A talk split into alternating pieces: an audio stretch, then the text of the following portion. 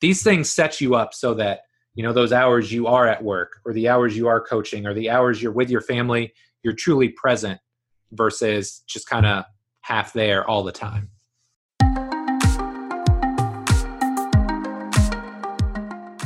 Welcome to How Do You Feel, a podcast with info and inspo to help you tune in to your fitness, nutrition, and mindset.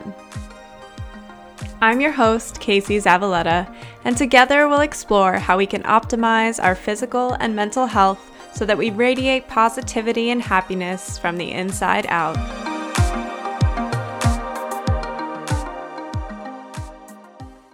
Hi, guys.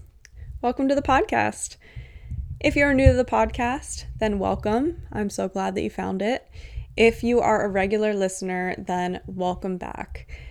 I am coming off of a pretty intense weekend.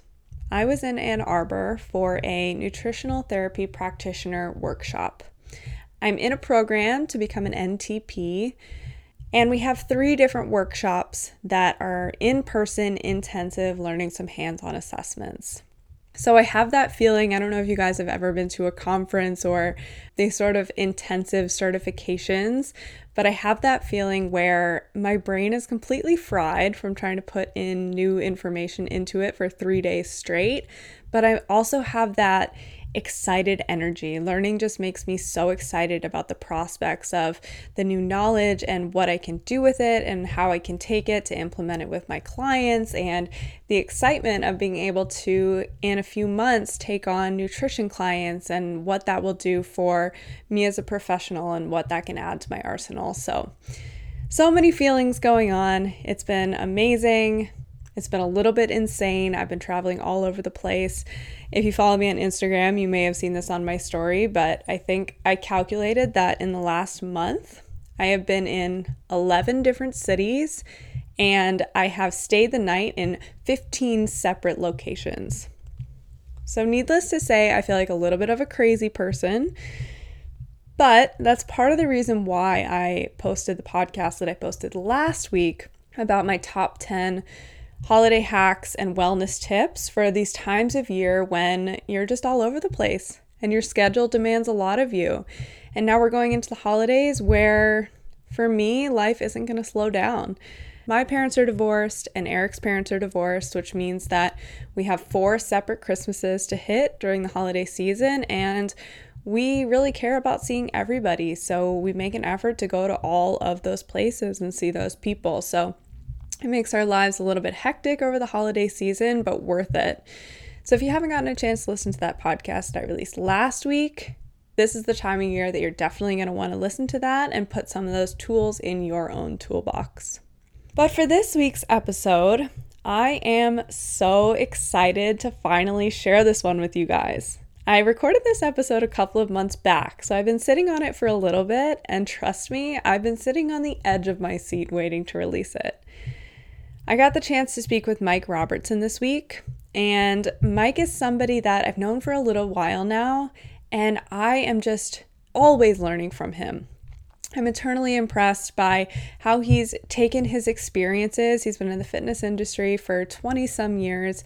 How he takes his, his experiences and synthesizes them into these bits of information that are just so useful for trainers and for people that are just interested in fitness alike. He's someone that puts out such amazing content on his website, in his own podcast, through videos, through certifications, so much good stuff. So if you don't know of Mike Robertson yet, then definitely go check him out. He's honestly one of the most highly sought after coaches, consultants, speakers, and writers in the fitness industry today. He's known for his no nonsense approach to training and brutal efficiency. Mike has made a name for himself as a go to resource for professional athletes in every major sport. The reason that I got introduced to him is because Eric trained with him for a couple of his off seasons when he was staying in Indianapolis. Mike is the president of Robertson Training Systems and the co owner of iFast, or Indianapolis Fitness and Sports Training, in Indianapolis, Indiana. iFast has been named one of the top 10 gyms in America by Men's Health magazine three times in the past six years. Mike currently coaches a handful of professional athletes during their off season and is the physical preparation coach for Indy 11, the pro soccer team in Indianapolis.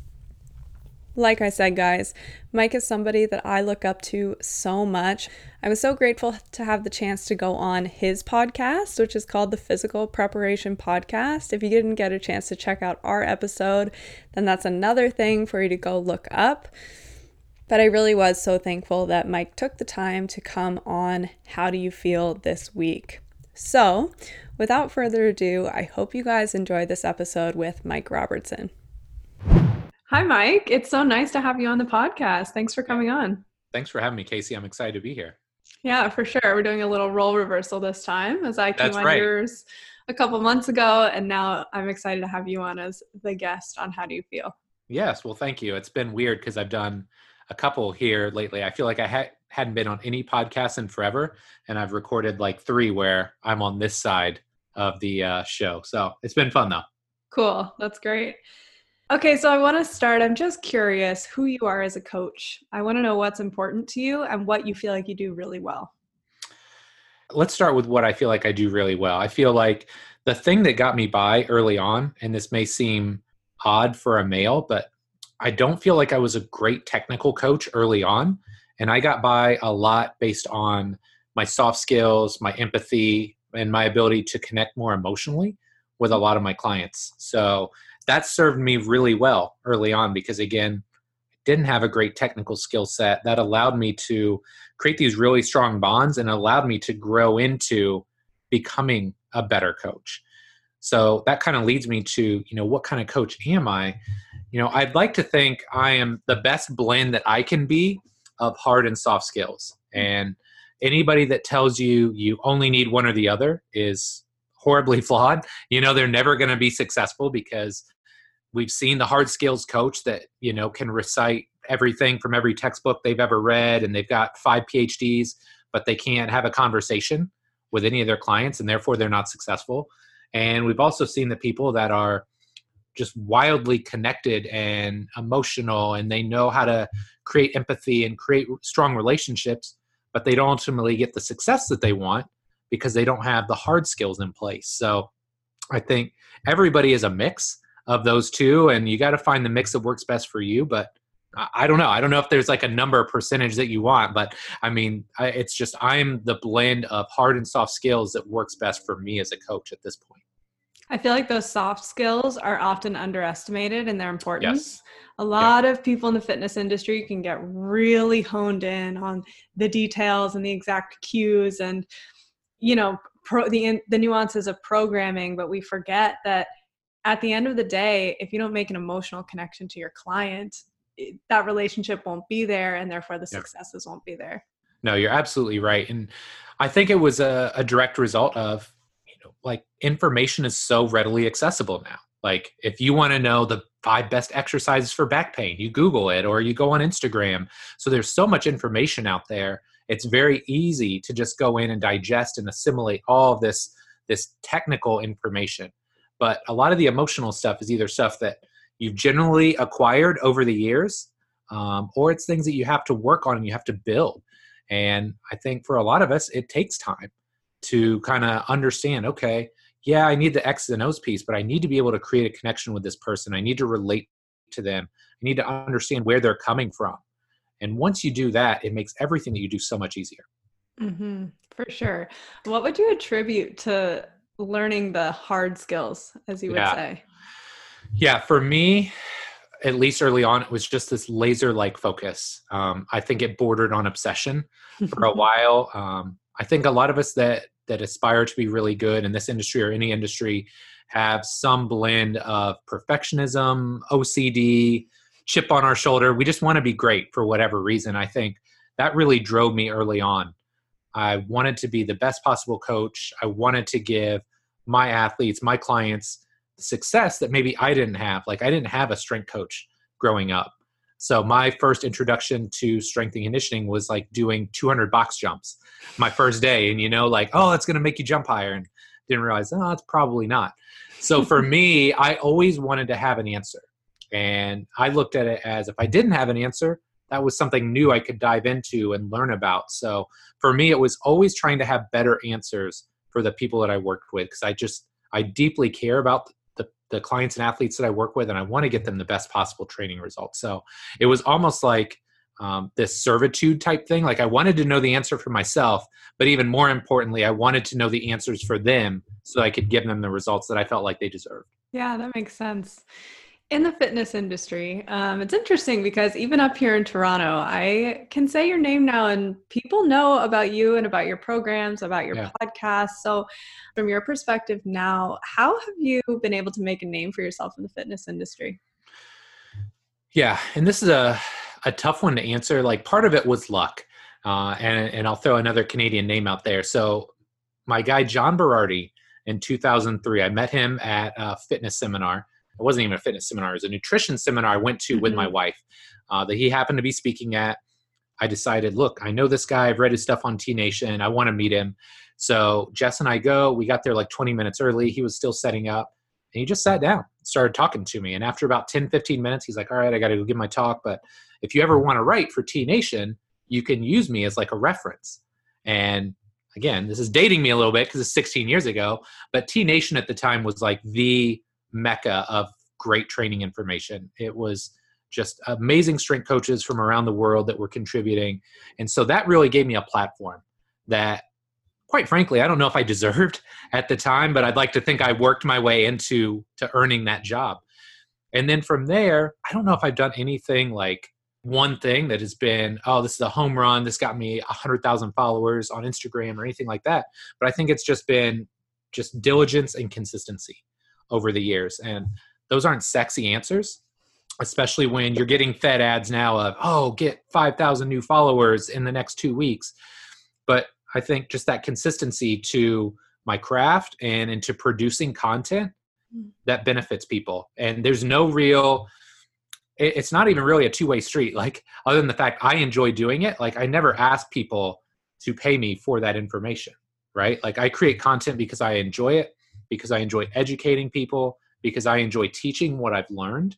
You know, I think the consistency has what has what has really paid off because ever since 2003, I mean, I've written articles, I've created videos, I've recorded 200 some podcasts. Like, if you go and you want to learn something, I'd like to think I've written an article or shot a video about it at some point in time. So it's just that consistency over time pays off to bigger dividends down the line. So it hasn't been one specific thing.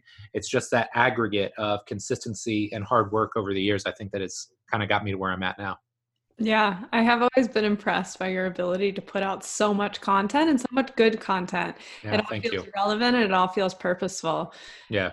It's hard so, sometimes. I feel like sometimes it's easy to lose the motivation to, yeah. to putting stuff out there when you're not necessarily seeing the the results from it. Yes.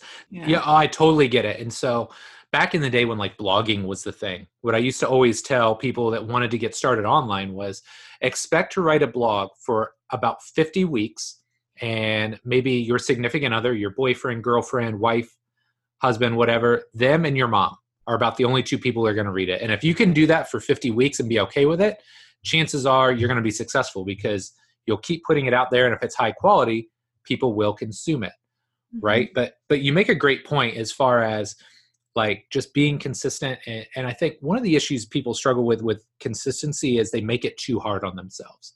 So as a young coach it's easy to think well i don't have anything to say or you know like look we didn't have anything to say about squatting like 15 20 years ago right?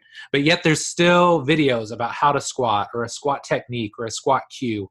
So what i always tell people is if you want to start creating content and and make it meaningful and impactful, you have so much in the bank already that you haven't even thought of. Like the conversation you just had with your stay-at-home mom this morning about, you know, the best type of cardio or whatever. Like that's a video or that's an article or, you know, this cue that worked for you on the squat, like that's a video or that's an article. Like don't overthink it. Like find stuff that's relevant because if you talk about that, those are things that are relevant to everybody because mm-hmm. all of our clients, all of our athletes are struggling with the same things. It's just finding a way to put your own unique spin on it and be authentic to yourself that'll make you stand out. Mm-hmm. That is such good insight. I can really relate to that and this sort of mindset shift to Oh, well, even the small things, even the thing that I just did this morning to set myself up for the day, that could be something I could share with people to to help them. It doesn't have to be this this massive training philosophy, right? It's the little Absolutely. Yeah. Absolutely. It's not like this 1 hour tutorial on all the things squat. Like nobody's going to watch that anyways, right? Like a lot of times if you're on Instagram, you're just flipping. So, you know, hey, it's this, hey, here's this little tip or this little trick that I used with Debbie this morning at 6 a.m. and it cleaned her squat up and maybe it'll work for you too. Done. Mm-hmm. Yeah, Don't overthink totally. it. Totally. What are some of the biggest mistakes that you've made along the way and what have you learned from them? Oh my gosh. So I don't know how long we could go on this podcast, but I could I could go on for hours. So one thing that I love to do when I'm introing a concept or an idea is explain why I do this now and how I screwed it up in the past. Um, and I'll give you one thing that I really feel like I screwed up over the years, and that is this idea of taking my training bias and imposing it on my clients. So the perfect example was from 2000 to 2005 when I was first getting into the industry, I was obsessed with powerlifting. I had played sports my whole life. I'd played intramural sports in college, and I needed some sort of competitive outlet. I also knew that you know, a dude that squats 185 probably isn't like the most imposing strength coach. And that was the day of like huge, imposing, strong strength coaches. So I thought, okay, I killed two birds with one stone here. I get stronger. I learn more about strength and conditioning. So for me, powerlifting was like this competitive outlet that helped me become a better coach. It helped me improve my self confidence. The problem was, I assumed that if anybody wanted to get in shape, they needed to do the power lifts. Oh, so you want to lose fat? Perfect. We're going to base your program around squatting, benching, deadlifting. Oh, you want to run faster? Perfect. I got a squat, bench, deadlift program that'll work for you. So it was like taking this bias for my own training and imposing it on that of my clients and athletes. So I think that's something a lot of us tend to do, especially when we're younger. Part of it because we don't have like we don't have enough experience, we don't have a filter yet, um, and we know what works for us, and we assume that'll work for others. But I think that was one of the biggest things that I did was just trying to take what worked for me and apply it to everybody else without looking at it through a lens of, okay, but what do these people actually need to be successful? Not what do I want them to do or what do I enjoy doing? What do they need to do to be successful and to get the most out of their training to help them achieve their goals? Mm-hmm. So that is one of many, but that's one of the most prevalent ones that comes to my mind is is taking my training bias and forcing it on the people that I worked with.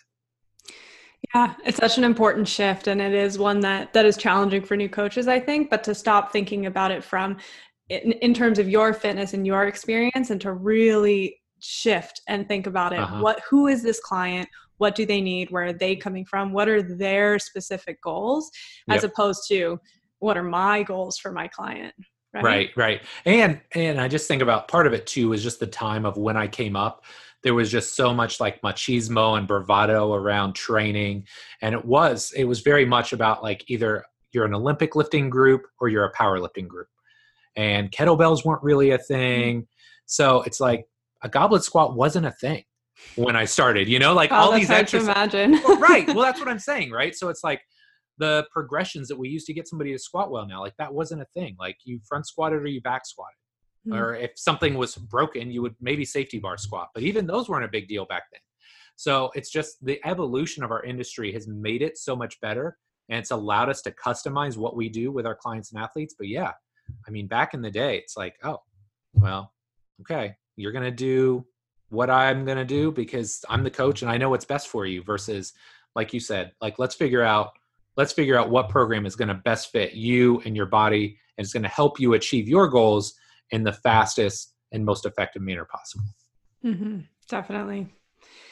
I feel like it's very common as fitness professionals that we get new clients coming to us that are very frustrated. Mm-hmm. They feel like they've tried everything and nothing's worked and they just feel a little bit beaten down. Where do you start with a client like that and what kinds of things do you tell them? So I look at it really there's like there's two levels to this, right? The first is like the emotional side of it and the second is like the confidence side in the gym. So coming back to that idea of of empathy and supporting people emotionally this is something that i feel like is really important. It's not talked about all that often but you have to support somebody in this situation and you have to step into their shoes and really just imagine like look and this person's been trying to lose weight for 2 years and they haven't had success. Like imagine if that were you and imagine how frustrated you know and upset you would be and you'd probably have a lot of issues build up behind that. So you have to put yourself in their shoes. You have to connect with them emotionally and just say look i get it. Like i would be frustrated too. And and that comes through immediately right? If you can really envision that you're going to connect with them.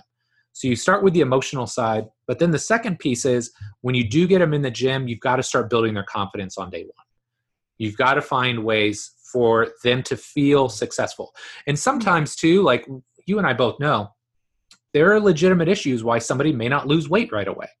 Right. And, sometimes too, they're like reconstituting, for lack of a better term, right? The scale's not showing it, but you know, they're leaner and their clothes fit better. But sometimes that's still not equated as a win to them. So you have to find ways to build confidence in the gym. And so, you know, it's very client dependent, but I want them to feel successful in the exercises that I choose. I want them to feel like they're progressing. So in some cases, I'm going to hedge my bet. I'm going to underwhelm them at mm-hmm. first, whether with exercise selection, load, that sort of thing. So I can be like the the motivator guy. Like I'm not like a rah rah type of coach generally, but like, oh man, you're crushing this. Let's go on to the next level. So immediately you get some positive momentum. Because the worst thing is somebody comes in with no momentum and then you overwhelm them and then they start going backwards again. It's like trying to drag up the bottom of the ocean. You're, you're just not going to see the success that you want. So I think it's two parts. You you support them emotionally and you you validate them and where they're at and understand their frustrations and then you find ways to start building confidence and building positive momentum in the gym. And if you can do those two things, and then they're doing what they need to outside of the gym, then hopefully you're going to see some success. Awesome. I love that. Celebrating those small wins, those small successes yes. is so important. Yes. For sure. Yeah. Yeah. And it's like now sometimes we get so caught up in the 90 day goal or the big goal and you don't celebrate, oh, well, yeah, you want to lose 50 pounds, but hey, you lost your two pounds this week. Like celebrate, like don't go out and eat, eat your way back up two more pounds. You know what I mean? But like celebrate the fact like that's awesome. Like mm-hmm. that's a process oriented goal. So now, hey, let's let's get another one or two next week. Like let's stay on track. So celebrating those wins is so important and just generating that momentum. And I think especially with Gen Pop clients, momentum is something that's vastly underrated. But if you can get momentum working for you, it's so much easier to get the results that you want. Yeah, for sure. So you work a decent amount with general population clients, but you also work a lot with athletes. Yeah. So I'm curious how you train athletes that might be a little bit different than the way that they may have been used to training historically and what kinds of things you want to teach them. Yeah. So this is such a good question because I think a lot of times when it comes to athletes, we're still mired in this concept that it's just about lifting weights, right? Versus I look at it very much as what is the end goal? Like, what do they need to be able to do on a field, on a court, on a pitch to be successful? And then, you know, reverse engineering may not be the be all end all, but it's a good place to start. Okay, so what do they need to be able to do on a field to be successful? And then how can I re reverse engineer that? And maybe it's in the gym, maybe it's doing specific movement based training with speed work or bands or whatever, you know, prowlers, that sort of thing, so that I can build them into what I need them to do. So for me, it's been very liberating because as a person that came up in powerlifting, again, here's that bias again, right? It's like strength is everything, weights are everything. To move away from that and say, okay, but wait, like how strong does this guy really need to be to be a great soccer player or to be a great basketball player? So strength is one element of athleticism, but there's also speed, agility, quickness, conditioning, injury resiliency. So when you start to look at it from that perspective, it really kind of widens your scope and your perspective and it makes you so much more creative. So I think that's one thing that I've definitely evolved over the last 6 to 8 years is I've gotten away from weights will fix everything because mm. weights do have a place, right? And strength training has a place, but it's not the only thing that you need to develop a well-rounded athlete. So, not totally sure if that answers your question, but hopefully that gives you some insight as to how things have changed or how where I'm at now. Yeah, definitely. I know you've worked with soccer players, you've worked with my husband Eric, you've worked with basketball players, football players. Could you give us some examples of some types of things that you would, would do with those athletes that you believe translate to their specific sport? Yeah, so this is a great one. And if you know anything about kind of how we set up our programs, we use what's called like this R7 approach to training. And all it does is each step of the program gives you the client or athlete an idea or an indication as to what we're doing. So, like R1 is release. So that's our soft tissue work, foam rolling, lacrosse ball, whatever. Well, I'd say the big thing that that I emphasize nowadays and what really delineates a lot of the sport specific programming is the R4, right? The R4, which is the reactive or the explosive piece, and then the R6, which is the conditioning. The weights, a lot of it looks similar, right? We want people to be able to squat and press and pull and hinge and do all those things. The loads may be different, right? Like a defensive tackle in football is going to look a lot different than a midfielder in soccer, and that's okay. But the the movement piece and then the conditioning piece, I think, are, are where you see the most distinctions. So when it comes to the movement piece, I'm always trying to reproduce what they're going to do on the pitch or on the court to some degree. So in soccer, there's a lot of change of direction. There's a lot of straight ahead sprinting. And one thing I can tell you is that in the preseason, or in the off season as they go into preseason, we're going to try and get some high velocity running in because hamstring pulls are going to cost you generally at minimum four, but generally more like six to eight weeks. So I know that going in, so I've got to expose them to some high intensity speed work, get them exposed to that. Versus basketball, yeah, they're going to sprint, but it's nowhere near the same distance. They're going to do a lot of change of direction, a lot of shuffling, hip turns, crossover steps, things that basically help them play better defense right? In football, maybe they're pushing a weighted sled. So, like, I'm working with a really big guy, like 300 pound dude. He's pushing a heavy sled because that's what he's going to do. He's going to run into somebody and try and push him backwards. Mm-hmm. So, that's what's fun about that is trying to break down okay, what do they need to be successful? And then, how do I create a movement or explosive based program that's going to mimic what they do? And then on the back end with the conditioning, all right, soccer is very endurance based. So they need a tremendous amount of capacity because, especially at the professional level, like Eric plays, there's three subs and he plays on the back line. So they probably don't want to sub him out if they don't have to. So I have to prepare him to play for a 90 minute game. And that's a lot different than my defensive tackle who's going to go as hard as he can for four to five seconds and then get a 30 second break. But he may have to do that eight to 10 times before he gets a break. So that's what I love about what I do. It's it's taking these people it's learning more about their game, how they move, and then creating a program that helps support them. It takes their strengths and magnifies them while minimizing as, as many of their weaknesses as possible. So we create the best version of them that we possibly can. Awesome. It's all so cool and interesting. I love yeah, that. Uh, it's that's why I do what I do, man. It's just I'm obsessed with this stuff. So. Yeah.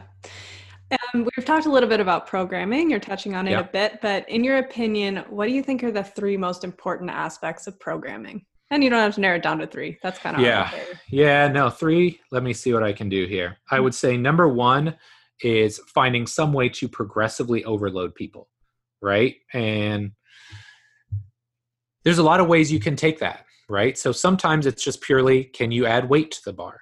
But there's there's other ways to progress somebody. So maybe it's not just overload but finding ways to progress somebody over time whether it's with load whether it's with complexity of the movement whether it's with regard to the levers involved. So like core training maybe you're not adding load but you're making a longer lever. So finding some way to constantly progress people i think is really important. Number two i think is defining what your version of movement quality is and here's what I mean by that. I think all of us can say movement quality is important. You say movement quality is important, I do too, but we may have different concepts of what that means. All right. So I think getting really clear as to what good movement quality is, and then striving to get all of our clients and athletes to adhere better to that is really important. That's such right? a good point that like we say this movement quality quote unquote, but yeah I don't know. That could be that could be very different from one coach looking at a movement to another Absolutely. looking at the movement. Absolutely. So the way I coach a squat for an athlete is totally different than I would probably coach it for a power lifter whose mm-hmm. only goal is to move as much weight as possible with no concept for time. It's just a different lift than the way I would coach it for somebody that wants to run faster or jump higher. And then the final piece I would say is again, there's this like emotional element to it, but it's making sure that when you're in the gym, your clients and athletes feel successful. And I think sometimes we got get so caught up in the fact of, oh, this is a great program. Oh, I coached them up. Like that was a great session. But flip it around. Like, did they have a great session? And getting their perspective on it. And so that's something that I think is really important for us. Um, it can be daunting at times to to solicit that kind of feedback or to get somebody to tell us what they thought of a session. But I think at the end of the day, they have to feel successful, and that's even more important than whether we check the box of oh they were successful today. Like they mm-hmm. have to feel like that was a good use of their time. For sure. We have to realize that as coaches, sometimes the things that we get excited about are not the same things that clients are getting excited about. Yeah. Like like some people are all about movement quality and don't care at all about load. And other people are the exact opposite. So you gotta kind of meet them where they're at, but then kind of steer them and make sure that they don't get too far off the path. Mm-hmm. Right. Do you, yeah. Do you ask for feedback from your clients on their session, sessions? Like, do you yeah. have a way to open up that line of conversation? Yeah, sometimes it's direct, but a lot of times it's you can pick up on it just from the mm-hmm. energy of the session, you know, their engagement level, the interactions you're having in between sets. Like I think if you do it long enough, you can kind of gauge whether it's a good session or not, right? Um, so there, but there are times it's like, hey man, you know, like how you feeling? Um, what do you feel like we need to work on? So it depends on where the client's at, what kind of mood they're in that day. But absolutely, I'll ask them like, hey, how do you feel like this is going? Are you happy with where you're at? What would you like to see going forward? I think mm-hmm. it's maybe not, it, it's hard early on to have some of those conversations because it's like any relationship, right? You're kind of like a little bit defensive and leery. But as you grow, as you get to know somebody better, you can have those open conversations and just say, hey, look, like, look, I want you to get the most out of this. Like, what do you feel like you need to be more successful? And when you have that kind of conversation, you have that level of openness and honesty with a client, now you can really see some progress. Yeah, for sure. One of my favorite things that I've started doing after, as I'm writing the next program for someone, is I start asking some of those questions. I say, Yeah, what did you like? What did you not like? What are your specific goals? Have they shifted? How do you feel about the challenge level of the sessions? And just actually asking some of those things, you can get a lot of good information. Yeah. And the client feels like they're a part of the process now. It's it's so huge, and it's something that I've really tried to do more of because at this point I work almost exclusively with high level athletes, and hmm. sometimes I've got them for months, sometimes I've got them for a week. So when you've only got a week, you kind of got to be on your A game. And so, what I don't want to do, because a lot of times people view us as movement specialists or whatever, and it's kind of like cerebral. Well, that's true. But I also want people to feel like, hey, we're still training. So what I'll try and do a lot of times is early on, if I've got somebody that's new, I'll say, "Hey, what are some exercises that you like to do?" And it's a simple question, but if I can find ways to incorporate stuff that they enjoy doing and maybe put a tweak on it or coach them up on it a little bit better, now, like you said, now they're more bought in. They're like, "Oh, this guy's listening. He wants me to get a good result." So I'm more willing to do some of this other stuff that may not be as sexy or as exciting because he listened to me because I feel like he's going to help me get better. Mm-hmm. Yeah, makes total sense. I'm curious if you could tell me about us. We're going to get kind of specific here, but yeah. if you could tell me about a specific lift or exercise that you often see done or coached poorly in the gym, mm-hmm. I want to know what it is and then how you would coach someone through it. Okay. So I'm going to use, again, we talked a lot about squatting. So I will use that example because I think a lot of times the way people are coached to squat isn't the best way for a Gen Pop client or an athlete to learn how to squat. So the traditional squat is taught in a lot of cases by powerlifters, right? And it makes sense because these are the strongest human beings. They squat the most weight. So why wouldn't we listen to them? A traditional back squat is, you know, barbell on your back, everything is tight on the backside, you're arched hard, you sit way back. You can move an impressive amount of weight that way. But the downside is it limits your depth to some degree. It can put a lot of pressure on your lower back and can put pressure on your hips. So, not to say that's bad if your goal is to lift as much weight as humanly possible. But I think for a lot of our Gen Pop clients and our athletes, a lot of times I'm going to coach a little bit softer setup. So, what I'll do And let's use instead of a back squat because it's really hard to back squat effectively the way I want you to. That's why a lot of times we'll opt for a front squat or a two kettlebell front squat or a goblet squat. So imagine you've got some sort of implement on the front of your body. You're going to unlock your knees just a little bit. And what that does, that allows you to stack your rib cage over your pelvis, or as I describe it, it's called stacking the system. You take a brief inhale. So before in a back squat, you've got to arch really hard. Now, if you've got that stacked system and you inhale, you get pressure three dimensionally. It's like having a 3D weight belt, right? So you've got pressure the front, the sides, the back of your abdomen. So now you've got a really stable core. And instead of sitting way back, I want you to sit down hmm. and do your best to stack, keep the rib cage stacked over the pelvis. So what you find is number one, you immediately squat deeper. Number two, I think you feel more abs, you feel more hamstrings, not just hamstrings, but you feel more abs, quads, glutes. You probably feel your hamstrings to a degree because they're controlling your pelvic position. You can push out of the bottom. So for your Gen Pop clients, it's way easier to coach them. There's less pressure on those sensitive areas like the back and the hips. For your athletes, when you're stacking that system and you're teaching them to squat down and up, you've got an exercise that transfers amazingly well to a vertical jump because that's how you should jump, right? Like if you have to shoot your hips really far back and your tibia are vertical, again, great way to squat. It's an awful way to load a vertical jump. So it's apples to oranges, but a lot of times when you see powerlifters coach the squat, that's fine if your goal is to move max weights. If you want to squat more athletically or deeper or in a, a way that I would describe, I hate this word too, but more functional for life and for sports, I think the way that I described it is is superior in that regard. Why do you hate the word functional? Because you think it's just like overused. it's, it's, like... it's like movement quality. There's nothing to it. Like, yeah. what does it mean? So, mm movement quality. This I wrote a whole article about this, but like movement quality to a power lifter, their idea of a, a good movement quality squat is so much different than the one that I described for athletes, right? So you got to give context. mm So, what does functional mean? the functional thing got bastardized years ago because it was like functional training and it's somebody standing on like uh, whatever Bosu ball, right? Doing like a single leg RDL. Like I've never seen somebody in sport or in life ever do something like this, but this is now functional. So it's like functional is fine, but give me give me some functional for what? Yeah. Functional for what, right? Because functional for powerlifting is different for sport, which is different from functional to pick up things around my house and run around with my kids. So just yeah. qualify the statement. Yeah, that's a great point.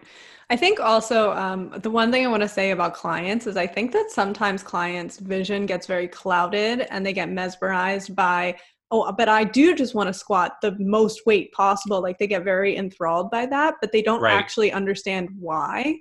So I feel yes. like that's also a coaching moment that you can have with someone of like, hang on, like, can we understand the why? Like, why yes. is it necessary that we get a 200 pound squat? What is mm-hmm. that really getting you? Yeah. Just having that conversation. Such a great point. And and you said it best. Start with why. Like why do they want to do that? And if they can't really like elaborate on it, okay, it's probably not the goal. But then number 2, I would always say, okay, that's great. What are you willing to sacrifice to get there? Mm. Right? Because tell you what, so a while back I interviewed a guy named Chris Duffin who came on my podcast. He's working to be the only guy that has squatted and deadlifted a thousand pounds. Wow. So yeah, he's strong. So he was telling me, like, do you want to know my program to deadlift a thousand pounds? I said, sure. He's like, I deadlifted every day for like a year and I never squatted. So it's like that complete removal of anything extraneous that allowed him to do that. So that's great. Maybe your goal is to squat 200 pounds. What are you willing to sacrifice to hmm. get there? You know, and those people are willing to sacrifice a lot. Health, movement quality, whatever that means to us, mobility, longevity, there's a lot of sacrifices. So I'm okay with any goal as long as you know there's pros and cons to it. Let's talk about those. And if you still want it, by all means, let's do it. I love that. Such a good point. I want to shift a little bit and talk okay. a bit about you.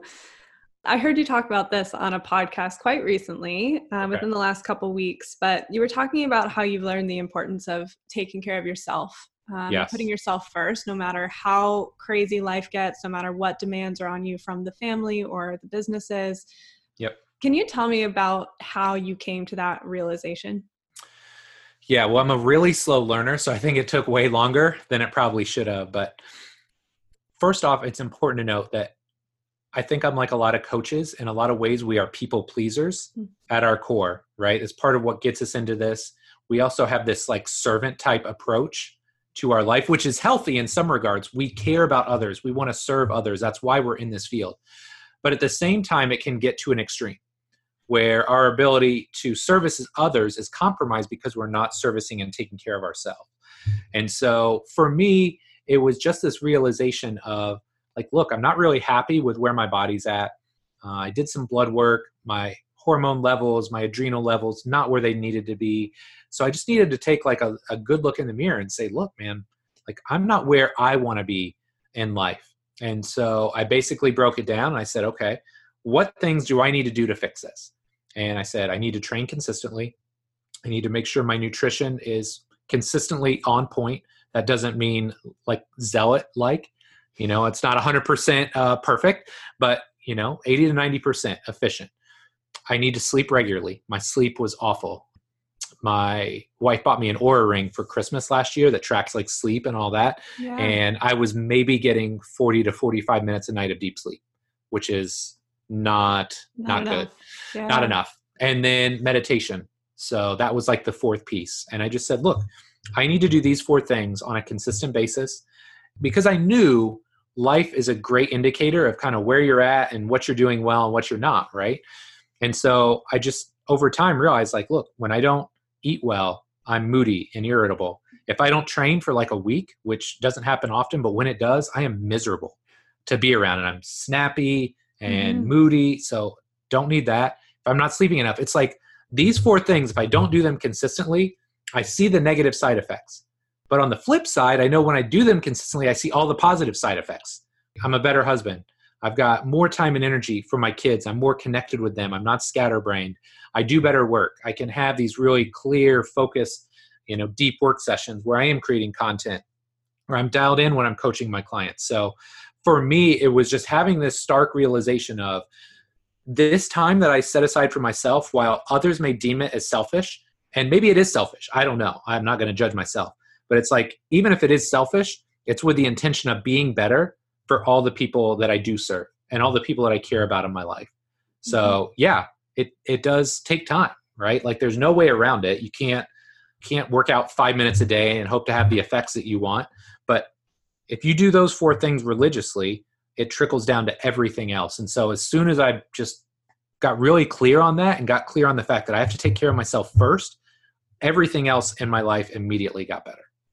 That's awesome. It's so interesting how sometimes we think that prioritizing those things takes away from our time, right? But in Yes. reality, when you prioritize them, all of a sudden that other time that you have can be spent in such a more meaningful way and you can be that much more present and efficient and Yeah. relationships are deeper and all of this stuff. So, Yeah. It's literally quality over quantity. Mhm. right? Like we get so caught up in, well, I'll just do more. And that was always my mindset. Well, I'll just work more or I'll just put in longer hours. And, you know, again, 17, 18 years into this, I started to realize like this is not sustainable. Hmm. Right. And I think that's a really stark realization too. You get, you know, you're young.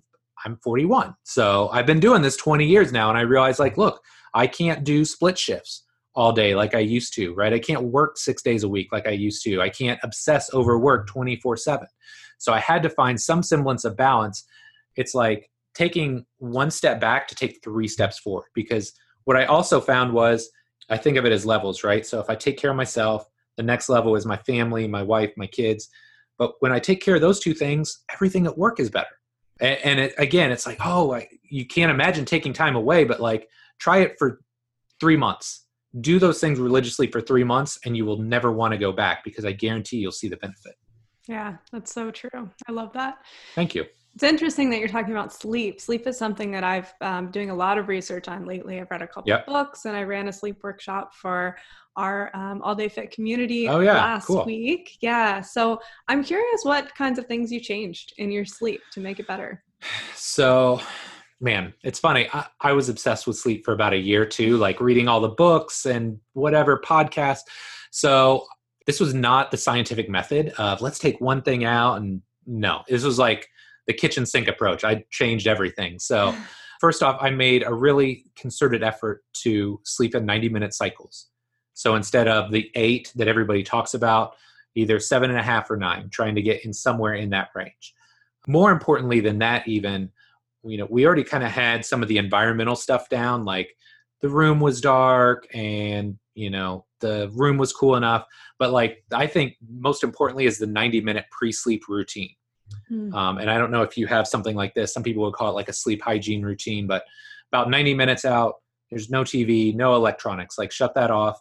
I'll do like a contrast shower because describe it as running hot. But I have a tendency to just run hot all day. You know, I'm going, and I'm excited, and I got stuff going on, but that kind of helps me start to shut my system down. I'll do like some stretching. Really like mobility at that point. It's too active. So, like some stretching or breathing or resets. Brain dump is huge. Getting all those thoughts and ideas out of your brain. I'll plan my next day so I know what I'm going to do. And then, whenever possible, 45 to 60 minutes of reading before awesome. bed because just kind of shuts everything down. I'll do like 10 deep breaths, kiss my wife goodnight, and that's it. So the sleep, the pre-sleep routine, I think is huge. Like yeah. that's something where it is, it's a, a, man, now we're talking about meditation, that's time and training and the pre-sleep routine. Well, that's 90 minutes, but these things set you up so that, you know, those hours you are at work or the hours you are coaching or the hours you're with your family, you're truly present versus just kind of half there all the time. Yeah, and it makes the whole thing sustainable. Which, Absolutely, right? Yeah. We're we're in this for the long game. Mm-hmm. So exactly. yeah, you got to think long game. For sure. Could you tell us about your complete coach certification? Yes, I would love to. Let me tell you again, I love talking about all the things that I did wrong. So, way back in the day, Eric Cressey and I created this product called Magnificent Mobility and it was a DVD and it was all these mobility exercise, which you laugh now because there's Instagram and YouTube and all these other platforms. You just go get that stuff for free. But we created this DVD and it was like a massive seller. And so I thought, oh, well, this is what you do. You create something you're interested in and people buy it. So until like 2018, 2019, this is what I did. I would be interested in something and I would create it and people would generally buy it. And sometimes there'd be more or less sales, but it was just like my way of creating something deeper than just an article or just a video clip. It's like, here is like everything I know about this topic at this point in time. But it got to a point where I was like, man, I just, I'm constantly in this cycle of create something, market it, sell it, and then it's like, it's dead. Or it'll kind of sell for a while, but then it dies off. So what I wanted to do instead was like triple down, like, what is my coaching system? What do I be, what do I want people to know about me and how I do things? So that's what really got me started thinking about this. It started about 2018, just starting to detail all of the things that I do in a session, whether it's how I lay out a program, how I progress or regress an exercise, how I communicate with my clients and athletes. I mean, everything. And so I started laying it out. I had this monster mind map. And then this last year, I went in the gym, I just shot it all and created ancillary materials. So, like hey, you know, here's like the 10 exercises I'll use to help somebody squat more effectively from they really, really suck uh, to they want to lift heavy, heavy things. And I just laid everything out that I could. And that is now what I call the complete coach certification. So it's the 20 years of blood sweat and tears that i've spent at continuing education seminars and you know grinding on the gym floor it's all of that put into a product that will hopefully help young trainers and coaches start with a system that I never had growing up. Right? I learned so many things by mistake or through just screwing stuff up, you know, trying to teach kids that had no business how to back squat, how to back squat, and realizing, oh, wait, if I put this kettlebell in their hands, I give them two cues and they squat well, you know? So it's mm. like all of those things that maybe we take for granted now, but it's a complete system of programming, coaching, cueing, progressions, regressions that you can take and use and start applying with your clients and athletes virtually over a long weekend.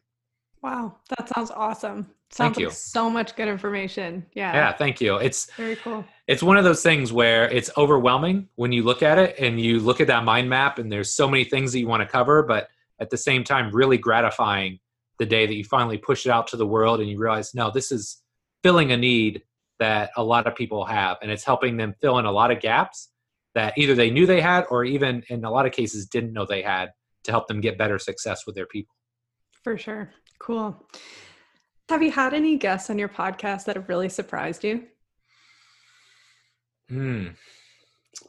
In what way? What do you mean by surprised? We're, maybe we're talking about something in a way that surprised you, or you didn't Yeah. expect them to be so eloquent, or something like that. Uh, okay, I'll tell you who I am just constantly so impressed by, and I don't know why he seems to really enjoy me, um, but I love Stuart McGill. Stu McGill has been on my show twice now. He lets me call him Stu. First of all, best mustache in the game. Um, sat there with him at seminars, drank beers with him. He's just an awesome human, and he's one of those guys where, you know, I've, I've been around pro athletes, I've been around celebrities, I've been around the best in this industry, and I am just constantly so impressed with him and his command over his knowledge. He knows so much about the spine and we could even disagree about stuff and he's okay with that because you know what? He's got so much research mm-hmm. and evidence behind what he does but it's just his presence and his command over his topic. It's like this dude is not playing games when it comes to spines. And so he's somebody i've had him on twice now. I always learn stuff but just his command over that topic is really awe-inspiring to me. And i just think man when I'm Stu's age, I hope people look at me with that same degree of respect and say, oh, wow, this dude really knows what he's talking about when it comes to coaching. Cool. Someone that I definitely admire from afar, and I would love to have the chance to speak with him at some Yeah. point. He's amazing. He's amazing. Cool. Love it. All right, Mike, I just have one final question for you. Okay. This is the question I ask everybody that comes on the podcast. Okay. What makes you excited to get out of bed in the morning? Before this show, I was actually recording a, a different podcast, and we got on this topic of, you know, what is the meaning of life? And that's a big, heady topic, right? Wow, yeah. um, and the guy I was talking to at first, he said he thought it was happiness, but I think happiness is a derivative of making an impact. And I always tell people at this point, I'm 41. I'd like to think I'm not necessarily on the back half of life yet, but I'm getting somewhere in that range um, if I'm being optimistic. So, like, the idea of leaving a legacy behind is important. And that in itself is a big word. And I don't use it to be in any way narcissistic, but it's like trying to make a really positive impact. That's, I think, the thing that drives me these days is making a positive impact. And, you know, obviously close to home, my wife, my kids, I want to make a massively positive impact there. They're the people that I spend the most time with, right? But then, like, then it's like circles from there. The next would be my work staff at iFast and making a positive impact with them, my athletes. Then we take another step out. Then it's RTS, and it's all the people that I have exposure to via, you know, social media and my website and all that, and trying to make a positive impact on them. So that's what drives me every day. It's like being a good human first. That's like the core. But then being a great coach, being a great mentor, being somebody that drives our industry and our profession forward. That's what gets me up and gets me gets me going every day. So awesome. thank you. All right. If people are interested in getting in touch with you, seeing some of your content, um, Yep. maybe getting in on your complete coach certification, Yep. where do they find you? How do they go about doing that? Yeah, I'll make it super simple. So, robertsontrainingsystems.com. That's my website. You can find all the social media there, and there's well over a thousand pieces of content, whether it's articles, podcasts that I've recorded, videos. There's so much free information there. You could look for probably years on end and not get through all of it, and it's all free. So, robertsontrainingsystems.com. If you're interested in the Complete Coach Cert, it's very simple. It's Complete Coach Certification com. And if you register for the insiders list, you save $200 when I launch again in March. So, pretty sweet deal. And if you're at all interested, I would ask you to go just get up, get on the insiders list so that you know when it goes live. And if you're interested, you can save some money along the way. Awesome. Thank you so much. This My has been a pleasure. Thanks. Yeah, thanks so much for having me, Casey. I appreciate it. Thanks so much for listening to this week's episode of How Do You Feel? Make sure that you're subscribed to the podcast so that you don't miss an episode. I release a new episode every Monday morning to start your week off right. You can find the podcast on Apple Podcasts, on Spotify, on Stitcher, on Castbox, and through the podcast website, howdoyoufeelpodcast.com. I appreciate so much your ratings and reviews. So if you like what you're hearing, then please submit a rating, write a review. Everyone means so much to me. All right, guys, happy holidays. I hope that everyone has an amazing holiday season. And as always, remember get out there and do something that makes you feel good today.